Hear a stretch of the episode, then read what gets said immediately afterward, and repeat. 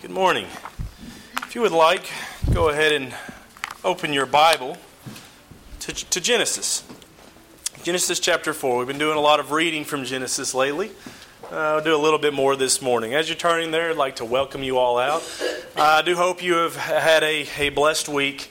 Uh, despite the storms and the rain, we were able to have a few evenings uh, that were truly beautiful, and we're just blessed with an absolutely gorgeous Saturday. So I hope you all were able to enjoy that.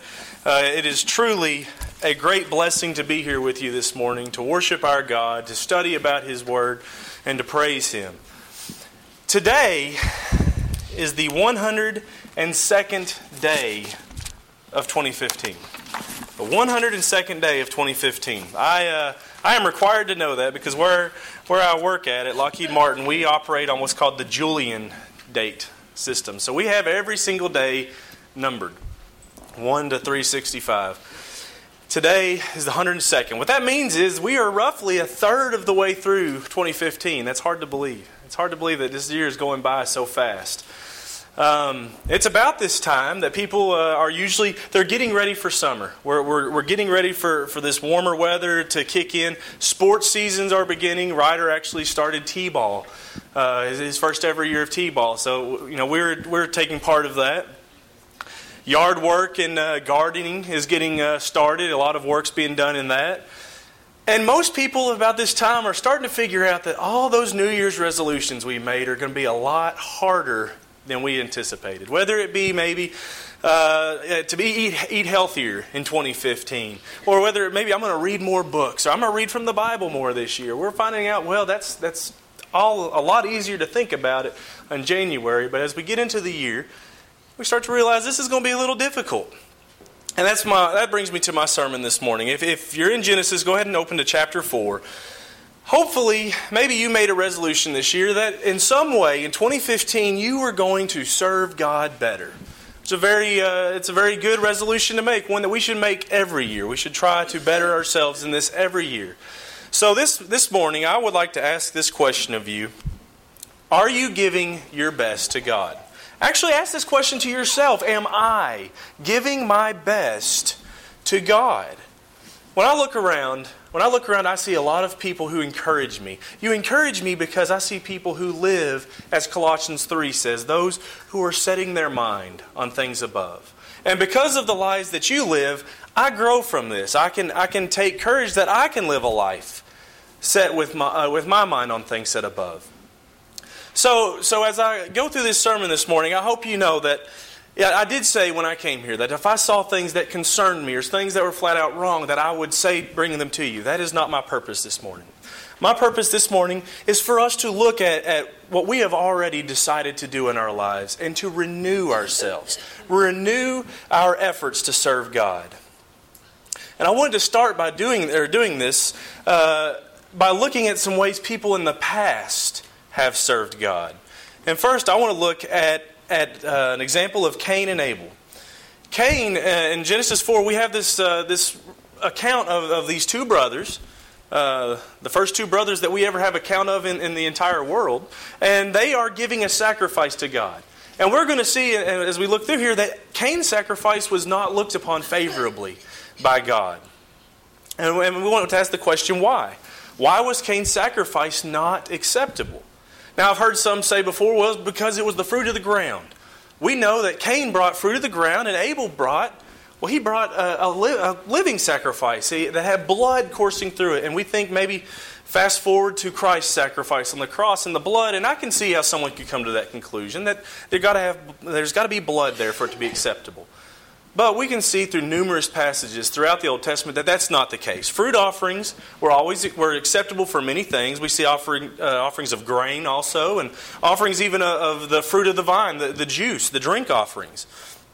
So it wasn't exactly what he gave, but I think we can see it was how he gave. In Genesis 4, verse 4, we see Abel also brought of the firstborn of his flock and of their fat. And the Lord respected Abel and his offering. And in verse 5, but he did not respect Cain and his offering, and Cain was very angry, and his countenance fell.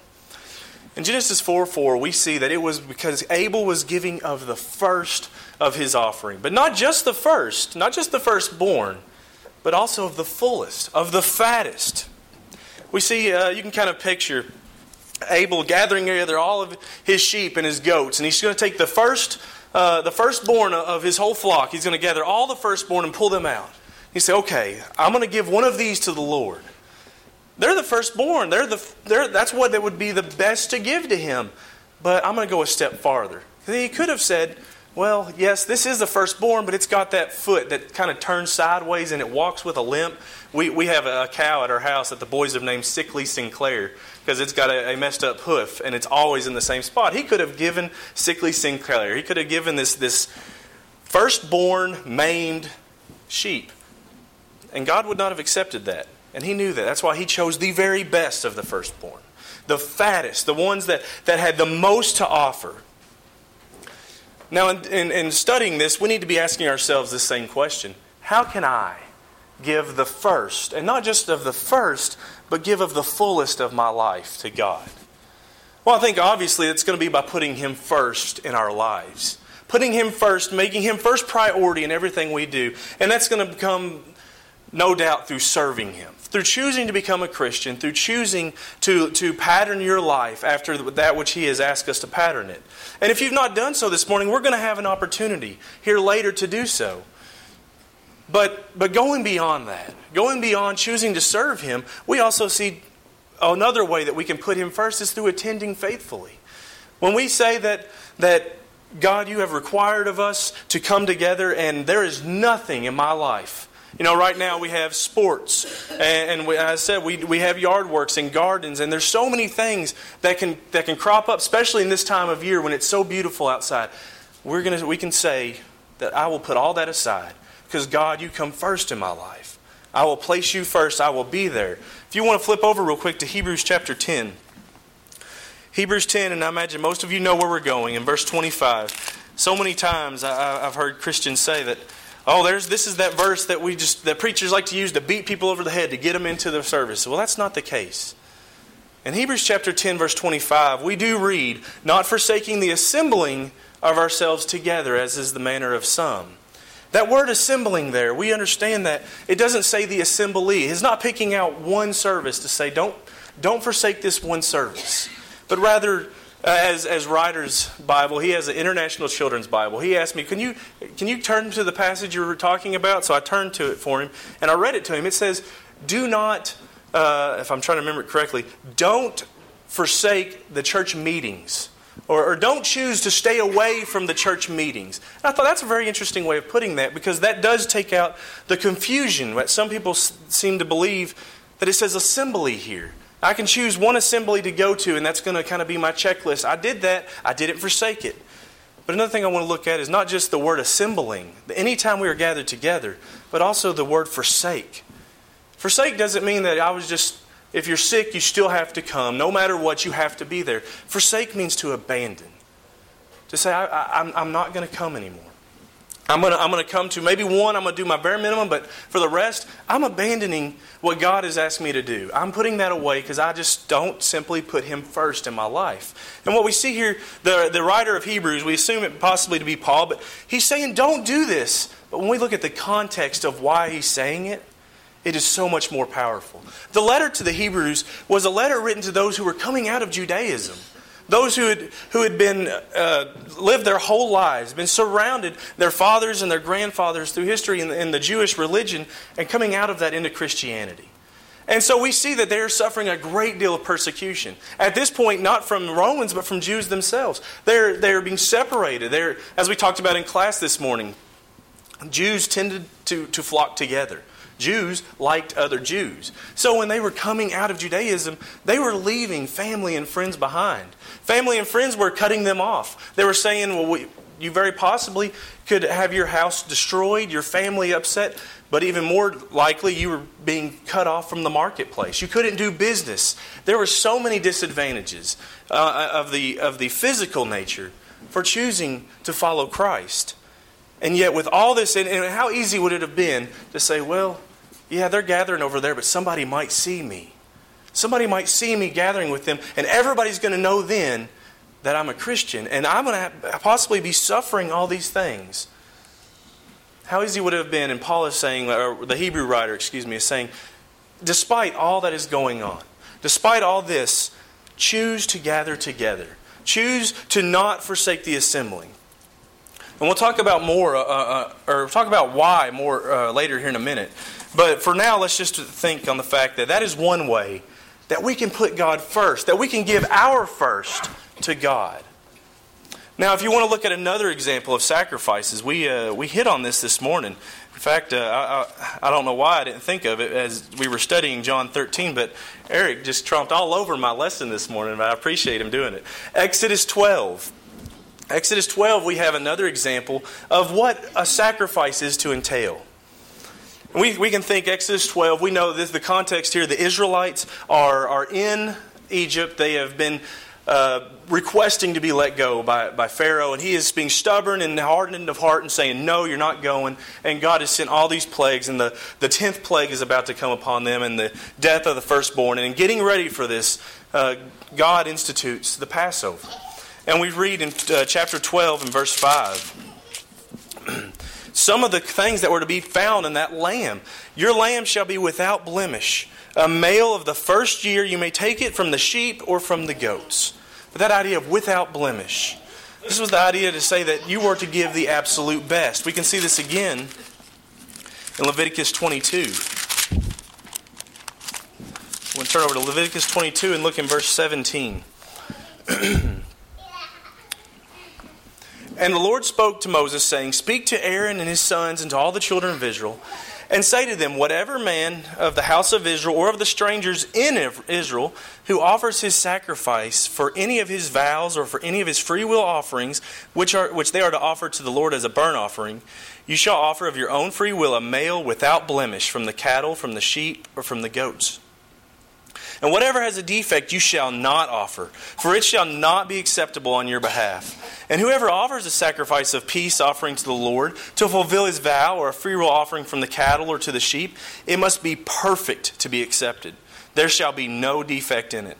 Those that are blind or broken or maimed or have ulcer or eczema or scabs, you shall not offer to the Lord, nor make an offering by fire of them on the altar to the Lord either a bull or a lamb that has any limb too long or too short, you may offer as a freewill offering, uh, but for a vow it shall not be accepted. You shall not offer to the Lord what is bruised or crushed or torn or cut, nor shall you make any offering of them in your land, nor from from a foreigner's hand shall you offer any of these as the bread of your God, because their corruption is in them, and defects are in them. They shall not be accepted on your behalf.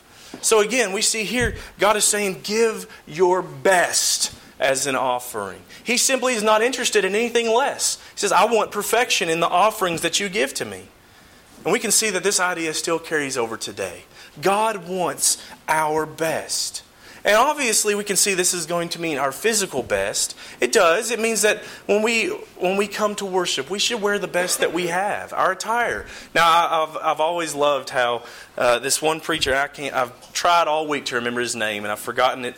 But he he said one time that if that means the very best you have is those those denim coveralls then wear your denim coveralls. But give your best when you come to worship the Lord. And it means that the building, we're going to do our best to maintain the building and keep everything orderly. And we, we will vacuum the floors and we will keep the yard mowed. But guys, it goes so much farther than just simply our physical best. That is just barely even scratching the surface.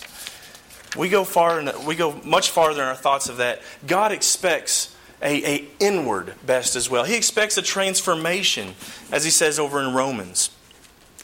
Romans chapter 12 and verse 1 and 2, where we find that, that we ourselves should be sacrifices. I beseech you, therefore, brethren, by the mercies of God, that you present your bodies a living sacrifice, holy, acceptable to God, which is your reasonable service. Now, when we understand this idea of a, a sacrifice being acceptable to God, we understand as we've, as we've studied from the Old Testament that, that that sacrifice to be acceptable has to be the best.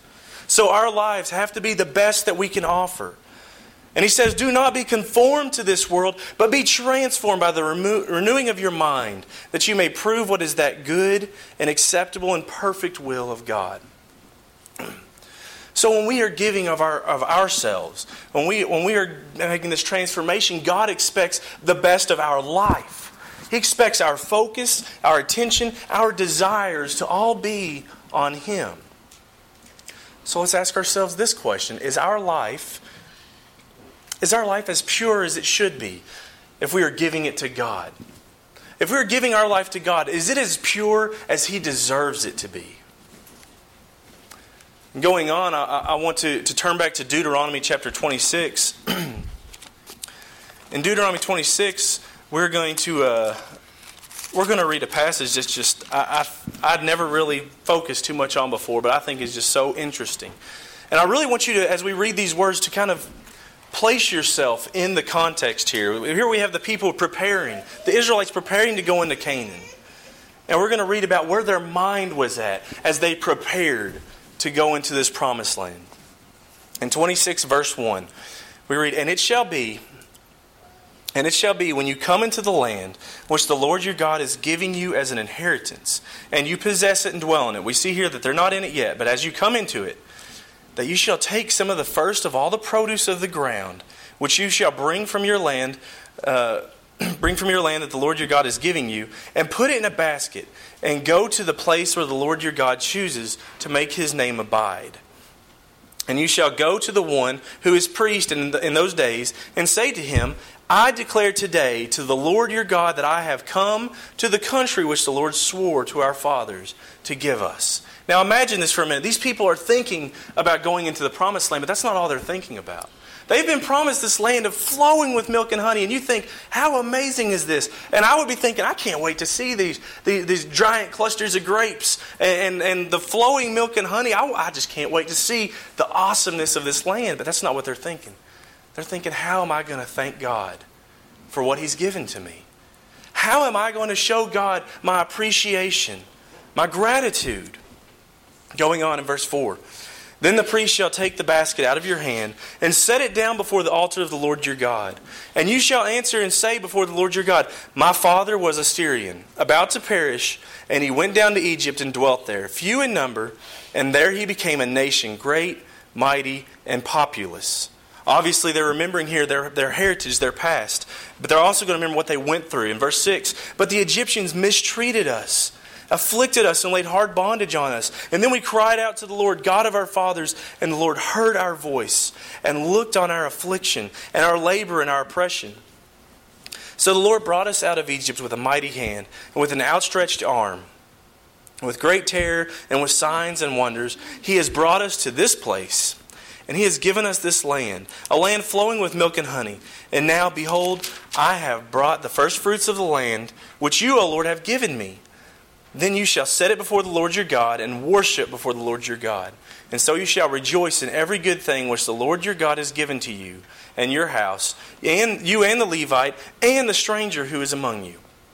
We see in these passages that not only are they remembering where they came from, they're remembering the bondage that they were in but they are also they, they are also remembering who it was that saved them from that bondage. The deliverance. They are doing so with the recalling what God had done for them in the past.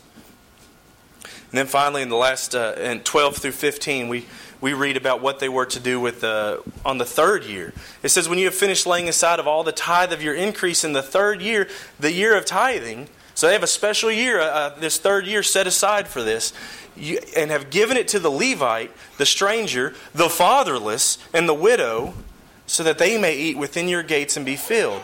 Then you shall say before the Lord your God, I have removed the holy tithe from my house, and also have given them to the Levite and the stranger, and the fatherless and the widow, according to all your commandments which you have commanded me.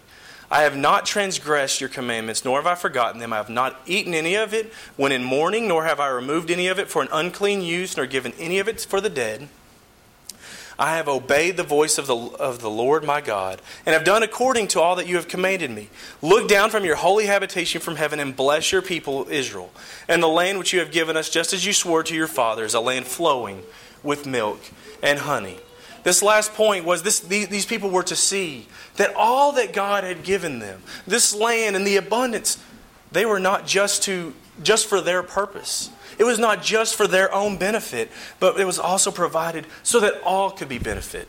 It was provided so that the fatherless and the widow, all these people that were being poorer, these people that have been less significant uh, in most people's eyes, it was provided so that they too could benefit from this. So, in seeing this, we need to make sure that we are giving graciously. We are thankful for the, the what we uh, have, and that shows back in what we give.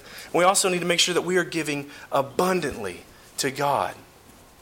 Because you can see here a people who truly showed an extreme gratitude and a gracious giving for all in their worship of the Lord. And we should have that same characteristic, that, that same characteristic in our attitude when we come to worship the Lord. When we come, uh, whether it be something that He asks big of us or whether it be something small that He asks of us, what God has asked, we need to have the attitude that I'm going to do it, but I'm going to do it to the best of my ability, remembering Him who delivered me. Because, see, we have this same remembrance that they had. They were delivered from this bondage that they were in. And as Christians, we too were delivered from the bondage of sin. And we think of what God has given to us. We need to make sure that we are, are giving back to Him with thanks and gratitude. We should also remember, excuse me, and this takes place, it, it, it, happens when we take a desire to do so. When we make a commitment to, to make it happen. So ask ourselves do we do this when we come together to worship? Are we preparing ourselves as these people were preparing themselves to worship God? Do we prepare ourselves before services? Or is Sunday just another day where we hit the alarm clock, jump out of bed, grab our clothes, and shoot out the door? Is this a day that we have prepared for? Because otherwise, that's not our best. It's not something that we have that we have thought about, not something that we have put time into. We should also remember that when we come together, we come together not just for our own sakes, but we come together for all. We come together to worship the Lord, we are also here to build one another up. I told you we would discuss why we were told not to forsake the assembling in Hebrews. The, uh, the answer to that, the reason why is found in the, in the verse simply, right before verse 25. Hebrews 10, verse 24 says, Let us consider one another come together for one another in order to stir up love and good works. We talked about in class this morning about the commandment that, that Jesus gave to love one another and why he gave that commandment. Because we, he knew we were going to need this. We were going to need one another to, to get through the, the, the trials that we have in this life. Sometimes it's hard, and we were going to have to make sure that we were not trying to go through this alone that I'm not trying to go through this alone, but I have the help of my brothers and sisters. And when my brothers and sisters come to service, they're coming not just for the sole purpose of their own salvation, but they're coming for also the, serv- the service to me and I to them, so that we can build one another up, so that love may abound among, amongst us. So we have to ask ourselves are we giving graciously or are we giving abundantly? When we choose, maybe I'm, I'm just going to, uh, uh, I, I'm not going to come today because it's not convenient. Uh, it's not convenient for me to be here uh, for, because possibly there's a, a, baseball game going on. Well, that baseball game is, is going to take up more of my time, and that, that's more convenient to go to that. We're not showing the concern that God had for all when we attend in this way. So we need to make sure that we are giving of, our, of ourselves graciously and abundantly as well. We also see that we need to give ourselves personally to God. Turn over to 2 Samuel in chapter 24. 2 Samuel 24, we, we read of a, a very interesting fellow named Araunah. Araunah, that's, that's a kind of a hard name to, to pronounce, especially looking at the, the spelling of it. But Araunah is a guy that I believe every single one of us would love to have as a friend. Araunah is a very special person. But we see that through the example found here, giving of our best to God is going to involve personal effort and expense on our part. Uh, basically, what we have here is Araunah telling David, uh, as David's come, come to make this offering, he was instructed by Gad to come make an offering on the threshing floor of Araunah. Araunah tells him, Tell you what, right now I've got a special going on, all inclusive sacrifice. It's not going to cost you a dime. He says, Whatever I have, you take it and you make your sacrifice. I'm giving it to you. But we see David, he wanted to give better than, than that to God.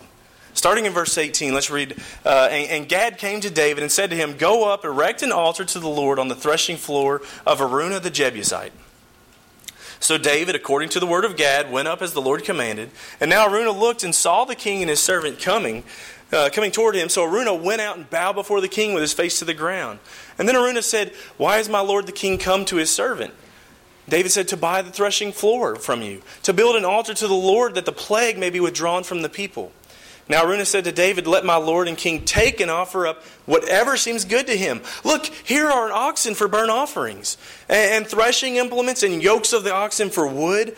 All these, O king, Araunah has given to the king. And Araunah said to the king, May the Lord your God accept you. May the Lord your God accept you. But David knew what the Lord would accept. He knew what he was looking for. Then the king said to Araunah, No, but I will surely buy it from you for a price. Uh, nor will I offer burnt offerings to the Lord my God, which that, that which cost me nothing. So David bought the threshing floor and the oxen for fifty shekels of silver. And David built there an altar to the Lord and offered burnt offerings and peace offerings. So the Lord heeded the prayers uh, for Israel, or for the land, and the plague was withdrawn from the people. David understood that he, he was determined that he was going to pay for it. It was going to cost him something this sacrifice that he was giving to the Lord. Do we have this same mentality? Do we have this mentality to, to that it's going to cost me something when I make my sacrifice, when I give something to the Lord? I believe we do. I, I, see that in us, but we still need to examine ourselves. Are we sitting around looking for someone else to do the work that God has asked of us? Are we sitting back hoping someone else will do the work for us? We see it is supposed to require personal effort and sacrifice. We can also see that it's supposed to require this, this abundant and gracious giving. It's supposed to require our very best, and it's supposed to require our first. Because anything less than this, anything less, is to dishonor God. A friend of mine told me uh, this, this the other day about how they were running late for a movie running late for a movie. And they're, they're rushing over there and they got their kids in the back seat and their, their wife's in there and they're like oh we're going to be late. I told you we couldn't we couldn't spend this much time in the restaurant. Now we're going to miss the movie. And, and he said don't worry. We're just going to miss the trailers. We're just going to miss the previews. And that's okay right?